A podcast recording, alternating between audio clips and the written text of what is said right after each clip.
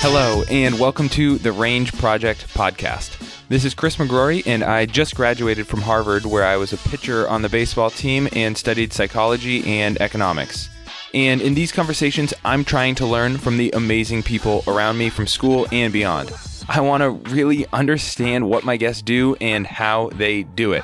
So that means getting the tips and tricks they use, plus the mental frameworks they have, so you and I can apply them in our own lives. And today we have Harvard Business School professor Michael Norton. Professor Norton and I connected a few summers ago when I was able to play a very small role in helping him do research for his next book on the power and importance of rituals in our lives. Now, a little background on Professor Norton. Before his current role, he was a fellow down the road at MIT's Sloan School of Management and before that, he studied psychology at Williams, followed by a PhD in psychology from Princeton. So, that's all to say, Mike knows what he's talking about. His research covers a range of topics, but in this one, we really tackle rituals in the first half what they are, where to implement them, and why they help, and his older research on money and happiness in the second half. Does more money make us happier? How should we spend our money to change how we spend our time? What about buying experiences? And a lot more on top of that.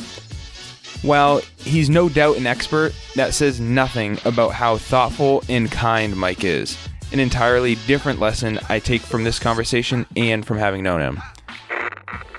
Before we start, I want to quickly mention the first partnership for the podcast No Solo Brand. If you've been listening for a little bit or know me, then you know how important mental health is to me, which is why I'm so excited to team up with No Solo, whose mission is to help end the stigma surrounding mental illness through their hats and merch. Now, because we already know mental illness does not discriminate, the logo really says nobody goes solo in whatever battle they're fighting. Now, while the awareness and support born out of the product is important, no Solo has also committed 20% of profits to the National Alliance on Mental Illness, that's NAMI, who help individuals and families get the support they need. If you want to learn more, give episode 28 with co founder John Torrecinta a listen, and then head to nosolobrand.com and use the code RANGE20. That's all uppercase R A N G E 20 for 20% off your order. I personally love the backwards seven cap in white, but my brother likes his the trainer cap in gray. But basically, you can't go wrong. And it's not like that little freebie gift you got with your last donation that you never wear. And I know you know what I'm talking about. It's top quality stuff that you'll want to rock for what it represents and how it looks. So please check them out. So, with all that said, please enjoy this one with Michael one, Norton. Two, three, do it. Professor Norton, welcome to the show. How you doing? I'm pretty good. How are you, Chris? I'm wonderful. And I was thinking I want to start with what brought us together first, in that rituals. And so maybe to guide us into the topic, I wanted to ask you do you shower or brush your teeth first? And do you really care? I definitely shower and then brush. And I would say I care medium. I don't care. I wish I didn't care at all, but I do kind of care a little bit if I get, you know, switched up. It just a little bit bothers me like for the rest of the day. How about you? I'm the reverse. I have to brush before I shower and I think I'm medium but probably medium to strong on the on the caring scale. So maybe you can explain like why the hell I'm starting this conversation off with such a weird question. When we started to study ritual like along like 10 years ago now um, one of the first questions that we had was what's the difference between a ritual and a habit? Because they there's definitely overlap uh, but we wanted to kind of figure out what's what. And one of the ways that we did it was we started to think about um, little things that we do every day that are kind of a habit, but maybe something beyond a habit, a little bit of there's some emotion or some meaning or something else behind it. And we started to ask people about their days. And one of the things that popped up is how you start your day. And it, people have totally different morning rituals and routines from each other. But one of the things that just stuck out is that people had the specific order of some things in the morning. They had to come before the other. And so we we wondered whether it mattered to people. So if you're someone who brushes your teeth and showers, and if I said do it the other way, you couldn't care less, that's kind of like a, a habit for you. It's just you got to get stuff done in the morning, you get it done, no problem, check it off. But if it bothers you, like it bothers us a little bit to move them around, and you don't really have any good reason for why it bothers you, you know, like I can't really say why my way is good. Yeah. Then it's getting, it's not like a ritual, like, you know, people in robes chanting ritual, but it means you care about the order of things. And as soon as you start caring about stuff like that, you're moving down toward the ritual end of the spectrum where how it's done or when it's done or where it's done matters to you that feeling that it matters beyond just getting stuff done, that is kind of the start of a ritual. So for you, does it have to, does some sort of meaning or meaning making out of the order of events, does that matter in terms of making it a ritual? For sure. I think if you look at people, another thing that comes up a lot is people go for a morning run. And um, everyone well, so I guess some people run barefooted, but most people put running shoes on. And some people have a very specific way of putting their shoes on. And other people put their shoes on. And the people who have a very specific way of putting their shoes on feel like if they put them on that way, they'll they'll run better, faster, longer, something. It'll be better if they put them on the special way. Whereas people who just put their shoes on just go for a run. And so they're making this meaning out of how they're lacing their shoes that they feel is they're going to carry forward into something that they do next. So there's we imbue these really mundane little like toothbrushes and shoelaces doesn't get more mundane. Even there, we can imbue them with meaning that starts to like bother us or reward us or whatever it might do. And to me, that's that's the interesting part of rituals it, yes, weddings are interesting as a ritual, but the kind that I really find fascinating and that we worked on together are the little kind often that, you know, all of us do in our daily lives. Yeah. And I'll give some background in the introduction, but yes, we, I found some pretty damn weird rituals and, um, they, they are large to small scale. They, um, throughout any and all cultures, um, they definitely don't discriminate and they they come up everywhere. So my question to you is can you build a ritual or does it have to be natural? I think it sort of a combination of of both. So um, there are certainly rituals that are handed to us that become meaningful. So a, a wedding is a good example. So I didn't decide that somebody walks down the aisle and there's a person up there saying stuff and they're the only ones facing the audience and everyone else is facing the other way. you know the, these if you break these rituals down they're very very even if it's a casual wedding it's still extremely ritualistic in what happens. And those we might tweak them a bit but we kind of just accept them. Like that that's how in my culture you do a wedding. And so i'll do it too. I'll mix it up a little bit because i'm cool but still it's basically the same kind of thing. So for sure, rituals that we get, we can imbue with meaning. It does seem sometimes that the ones we we build ourselves are the ones that are more personally meaningful to us. They come to matter to us a lot. And sometimes people they just arise naturally. And sometimes people will try to build in a little ritual. For example, in relationships, you can very easily build in a little ritual with your partner. You know, every Tuesday night we talk about our feelings or every tuesday night we you know go out for a beer every tuesday night so you have these commitments to each other in a very kind of same day same time same thing that end up being really meaningful and important in your relationship okay that's that's good to hear because right now I'm trying to obviously I'm working from home. This is a first job of mine and I'm in my bedroom where I sleep and I've lived for most of my life. And so yeah, I'm trying to create some sort of ritual kind of like a logging off of the computer at the end of the day saying like all right, work is done. Now it's like whatever, family time. So that's good to hear that I can build that. Does the research back that up? And also, I guess, why do creating rituals or kind of going through these motions matter at all? Yeah, that's one of the curious things is like, why would our shoelaces do anything for us? So, for work, for sure, among the many changes, obviously, that COVID caused was this idea of um, work from home for more more people. If you're lucky, really, you got to work from home. But people started coming up with all kinds of routines. So I was actually just writing about a guy who used to bike to work.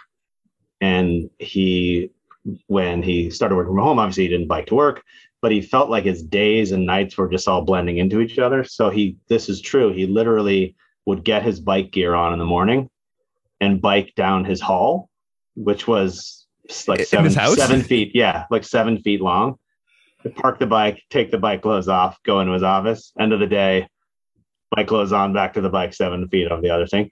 Now, as as you said, on the one hand, why would that do anything for? I mean, you know, it's it, it, you, you could say it can't possibly help. For him, it certainly felt like it helped. And we've done research, for example, with um, nurses, very high stress kind of job. Nurses very, very often report rituals at the end of the day uh, often involving how they take their clothes off, how they bathe, and how they put their next clothes on, their home clothes kind of thing. And it does matter. It, whether it should or shouldn't or rational or whatever, when we do these things, they are incredibly common. So many of us do them, and they do seem to change how we feel in the way that we hope they will. And I want to kind of dive into that just for a second on like the connection between rituals and identities. Like at school, as you know very well, there's the bridge that separates the academic campus uh, for undergrads and the athletic campus in Boston and Cambridge. So we say, like, all right, you're crossing the river. And that's like a sort of ritual. I would always look to like the Prudential building. And then I would be like, all right, my identity, I'm like transitioning to like baseball player, Chris. Mm-hmm. And then on the walk back, it's like, all right, I'm academic student Chris.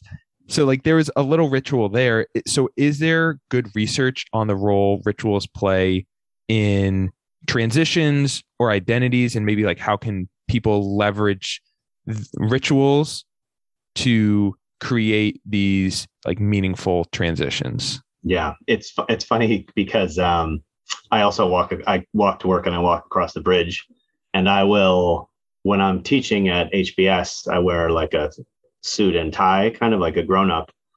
So when I walk across the river, I'm a grown up. And then with when I walk back home, I change into my, you know, slob clothes.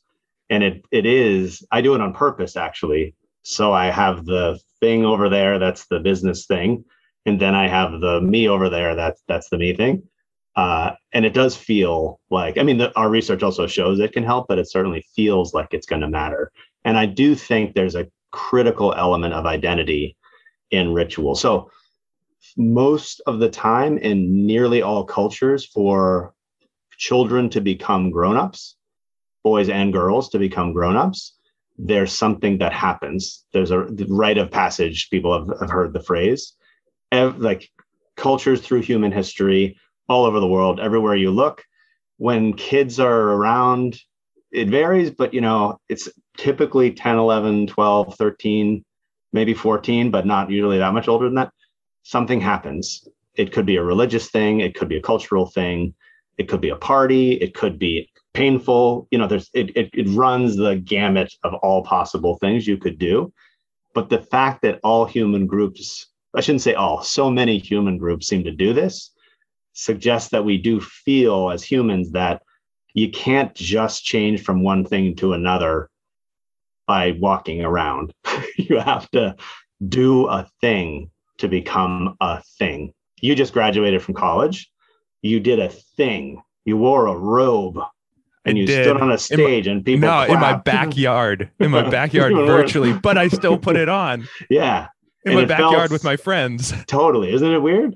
Yes. And it feels it, it feels like a thing. When you were done, it felt like a thing that you wore a robe and got a thing, and you got a piece of paper.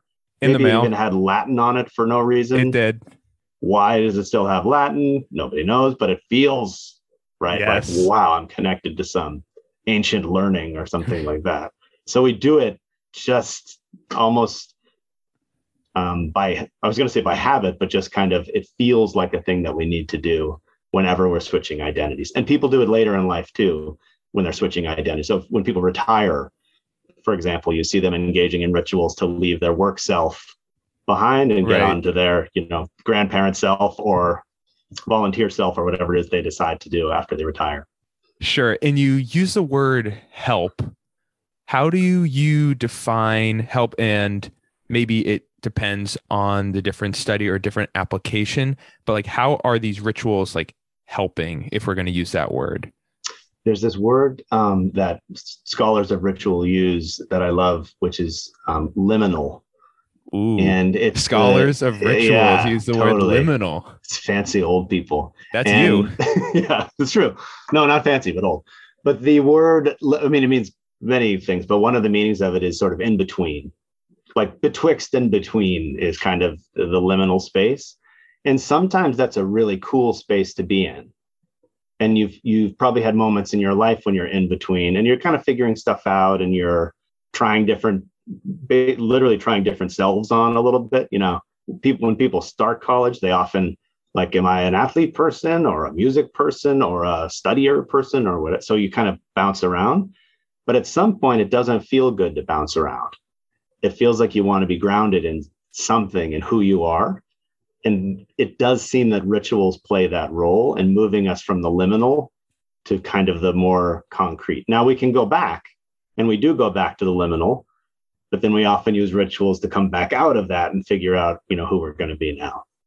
Oh, that's so cool. And that really kind of helps me organize how I think about rituals. That that helps a lot in that word liminal. And it, and it connects to identity. But are there any like like high leverage situations to use rituals in? Or maybe that might be too strong. Just anything that's like most exciting to you where you see whether it's like calming down or in the workplace or grief just like maybe buy buy you some time to think about a favorite example I think well, so what sometimes when I start, you know, going on and on about rituals, um, people can think that it's that you start to get stressed.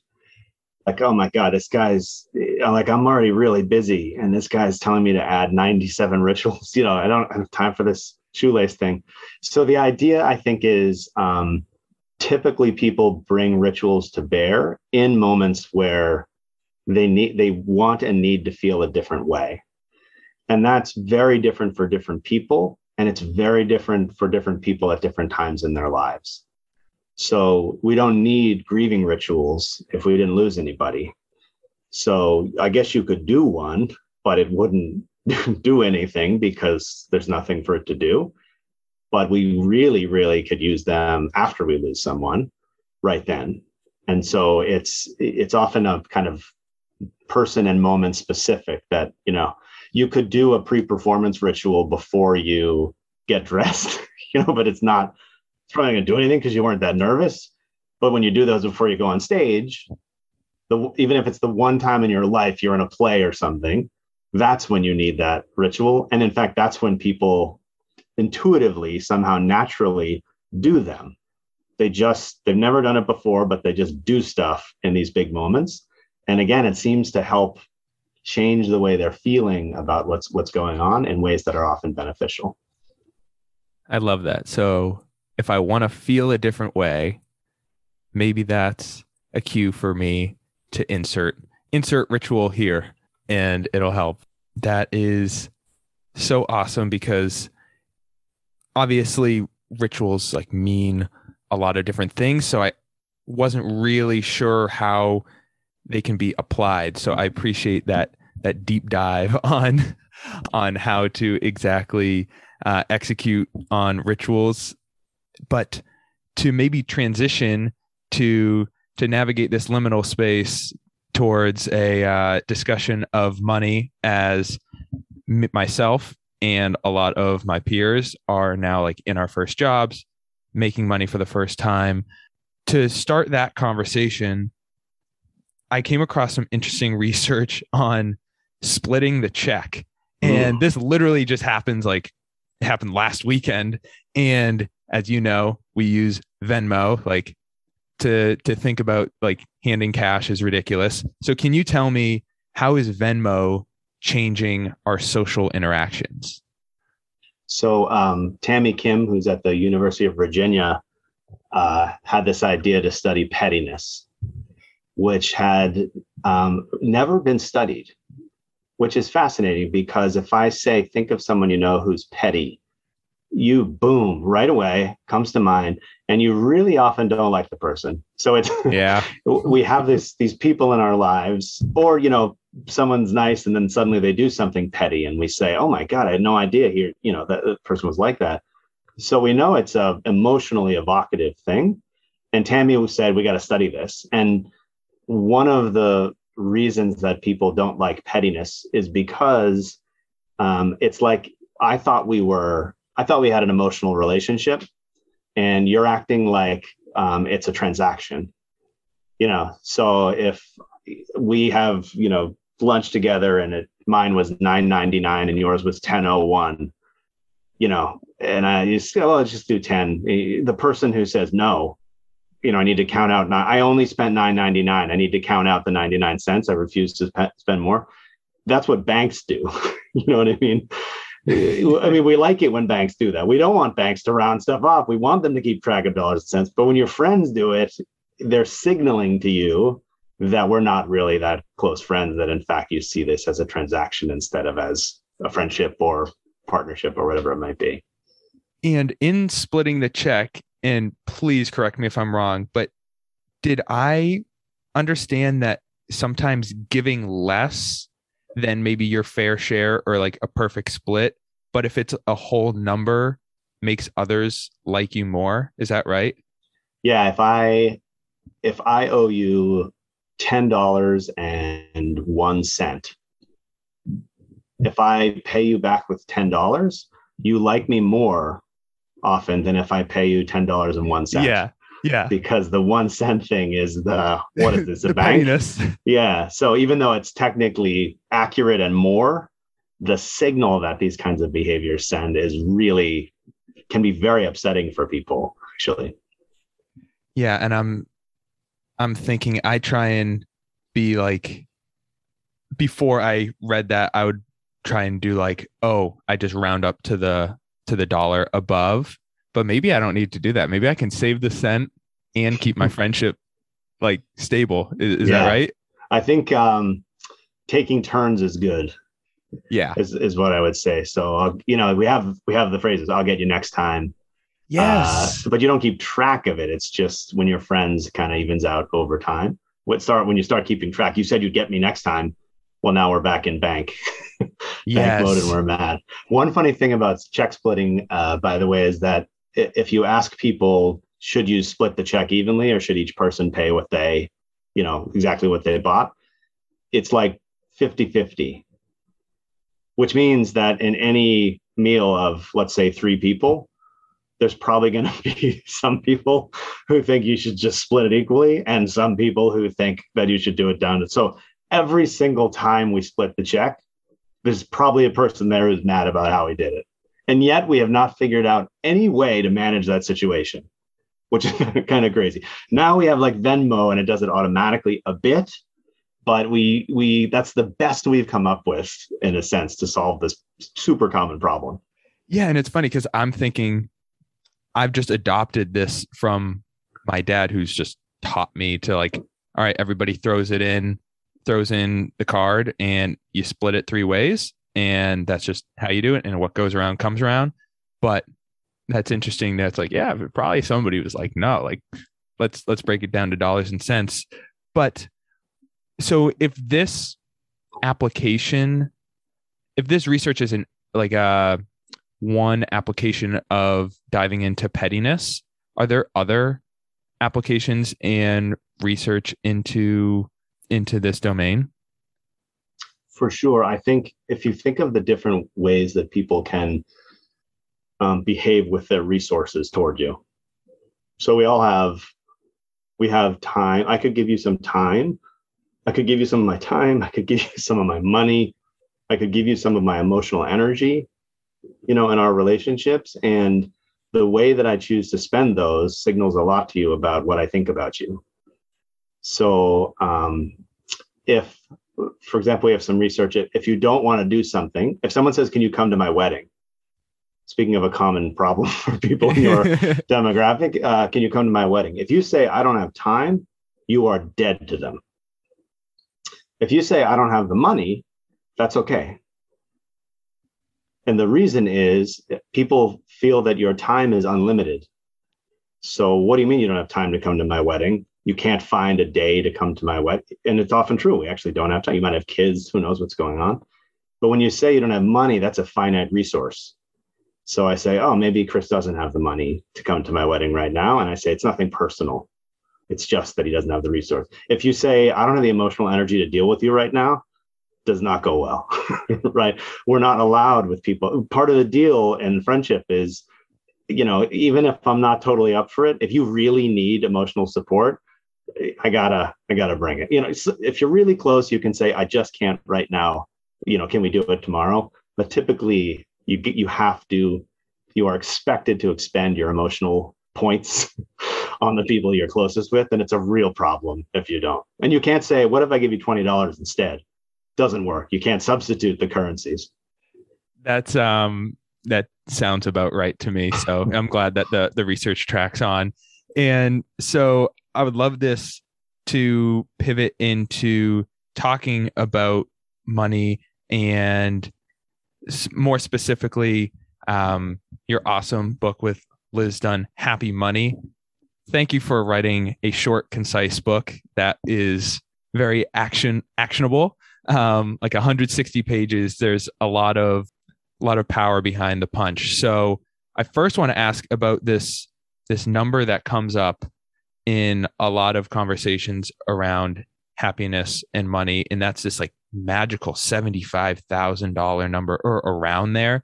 Mm-hmm. So, can you please explain that number? Like, does more money make you happier? What is the latest and greatest research say around this this number? Like, oh, anything over 75,000.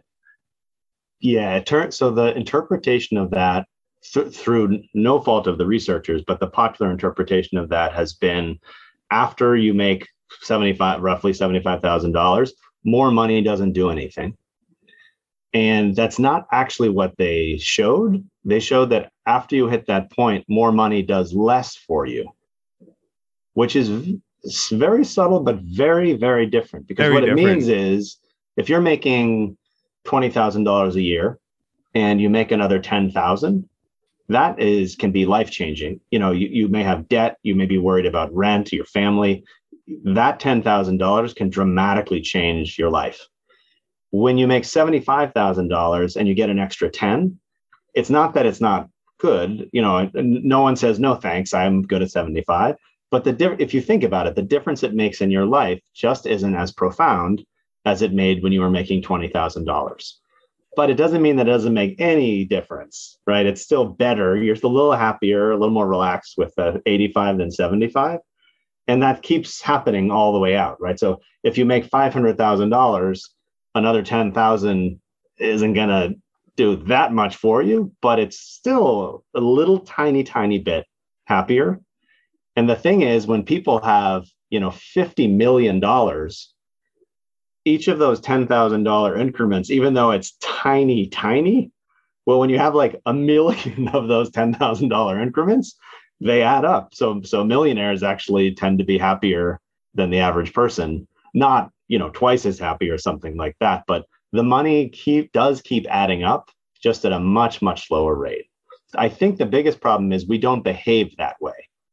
We behave as though every 10,000 is going to be as awesome as the last 10,000. And so we make choices sometimes based on a false belief about how amazing it will be, when in fact our lives won't be changed that much.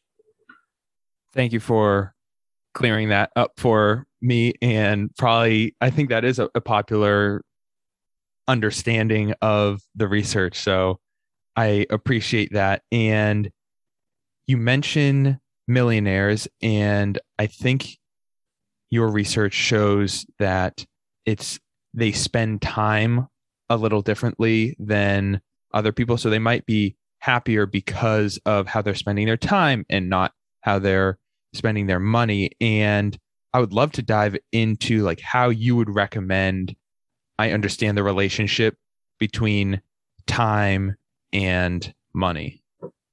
When we survey um, folks across the income spectrum on how they spend their time, you can do it for yourself. So you could do it's called the day reconstruction method, which means it's a method for reconstructing your day, which means I say, over the last 24 hours, what'd you do? I give you a little worksheet, you know, for this 15 minutes, what'd you do? For this one, what'd you do? Who were you with? Etc. And then I can just kind of make categories for how you spent your day. You know, so eight hours of sleep, you know, some things are kind of regular. And then we can look to see how the different things you spend your time on relate to your happiness.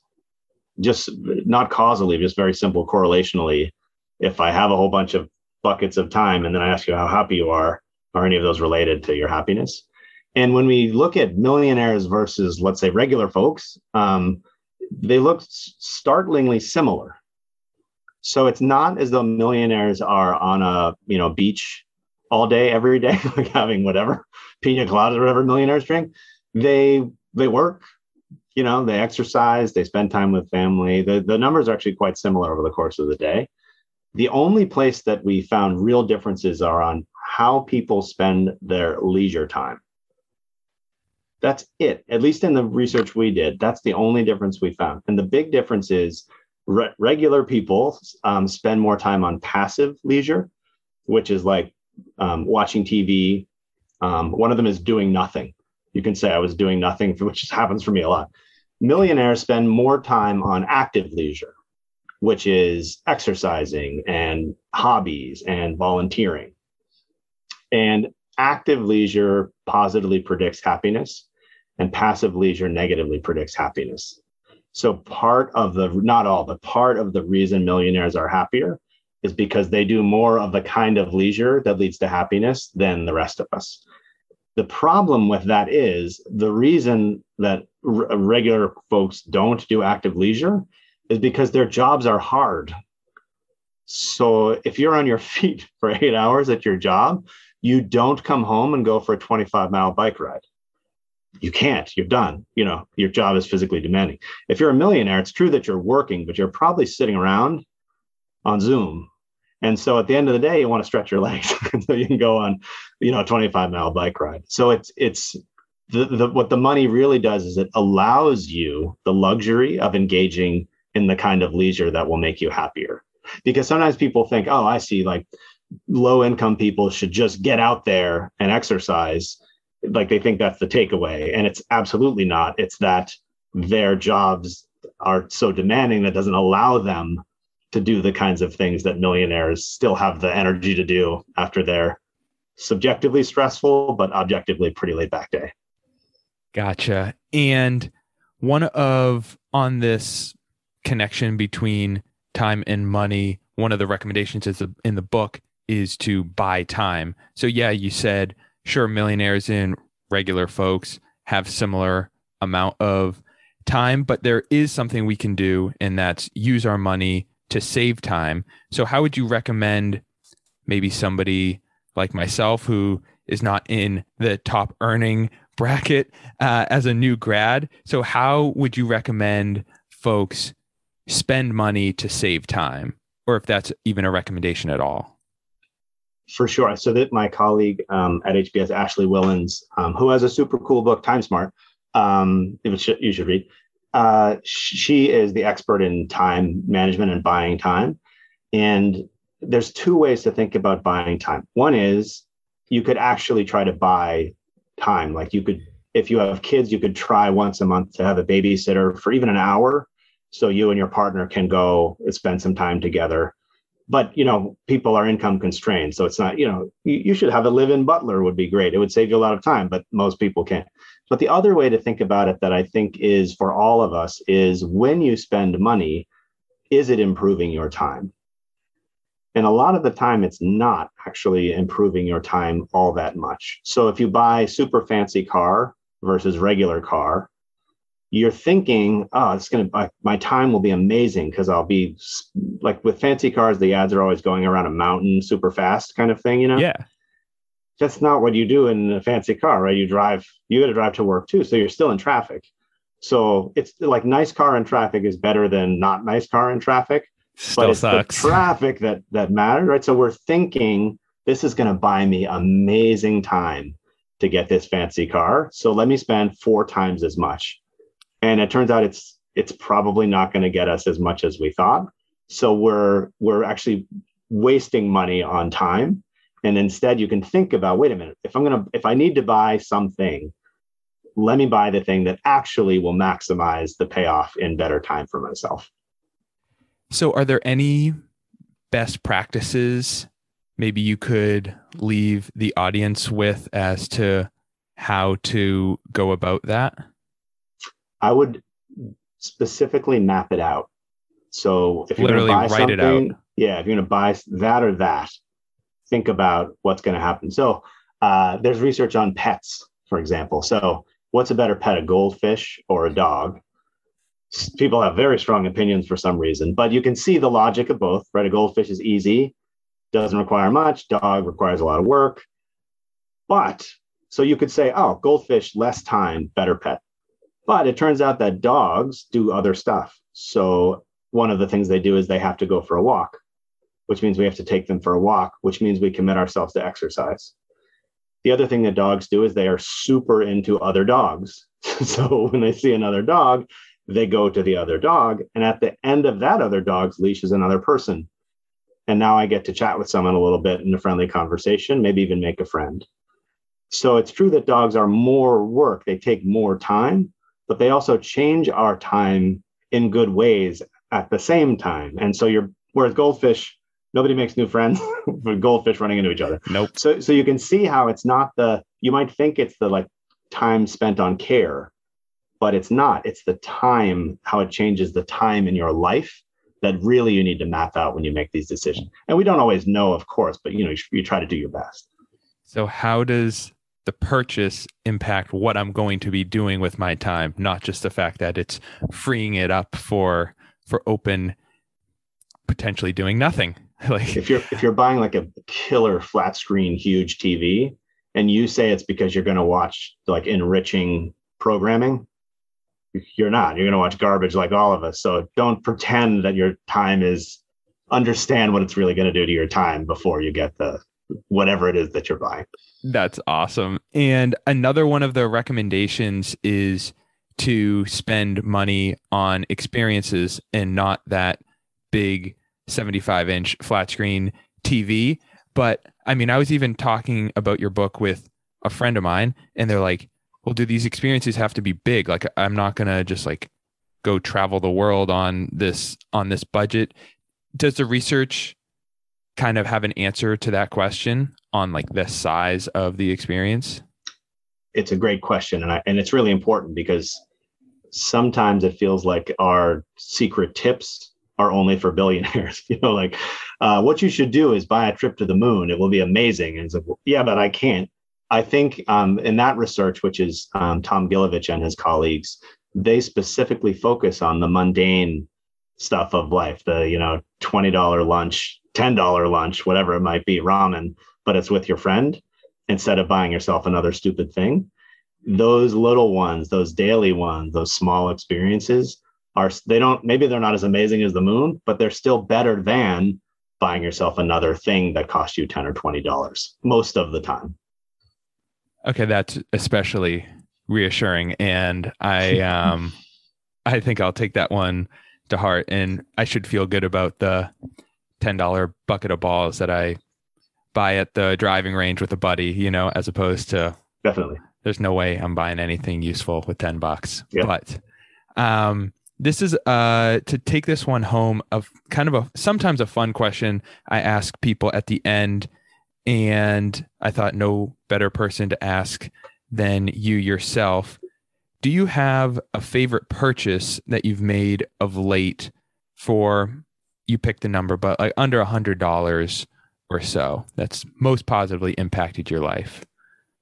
The thing that came to mind was um for my birthday, my I have a five year old daughter. My daughter and my wife had heard me say at some point that I wanted a mandolin. I play the guitar. I don't. I don't play particularly well, but I play the guitar. And I said somehow I wanted a mandolin. And now I see your guitar. There you go in the background. Do you play well? I play well for myself to sing along. I play yeah. enthusiastically. Me too. I'm really good at playing those open chords. yeah, those are good so they heard me say that they got me this mandolin and now i can with my daughter it's fun because she got me she didn't she's five she didn't buy it but she feels like she got me the mandolin. And so if we play it together it's amazing for her and for me because it's like this connecting and it's a very not high end mandolin let's say but it doesn't matter right? It's this idea of this kind of emotional caring connection. Uh, that's an awesome answer and goes right back to a purchase that directly impacts how you spend your time. So, yeah. Last question I just want to ask if there's any final thoughts you want to leave us with or pass along to me or the audience. That's a that's a good question.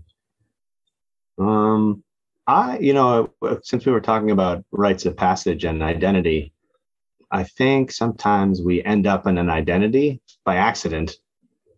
Like if you ask people why they ended up doing their job, sometimes they'll say, well, my third grade teacher said I was good at math. And that's why I'm a mathematician now. And sometimes that's amazing. And sometimes someone told us we were good at something and we're human and that felt good. so then we kept doing that thing. And then when we're 61 years old, we say, I don't even like math. And so I think thinking of the path dependence of your identities and considering, is this the path you know that I actually want to be on, and if not, can I move things around the margins or you know rethink if if I'm living my values, if I'm living my time the way I want to spend it. It's painful to do, so none of us ever do it, but I think it's a useful exercise. Can't think of a better way to wrap this up. Thank you so much for being so thoughtful and enthusiastic in your answers and yeah, helping me better understand both rituals and money. I know it was ambitious to to cover both, but that was a lot of fun for me. Hopefully it was for you too. And I'll link everything in the show notes for people to to dive even deeper. So thank you. Thanks, Chris. That was super fun for me too.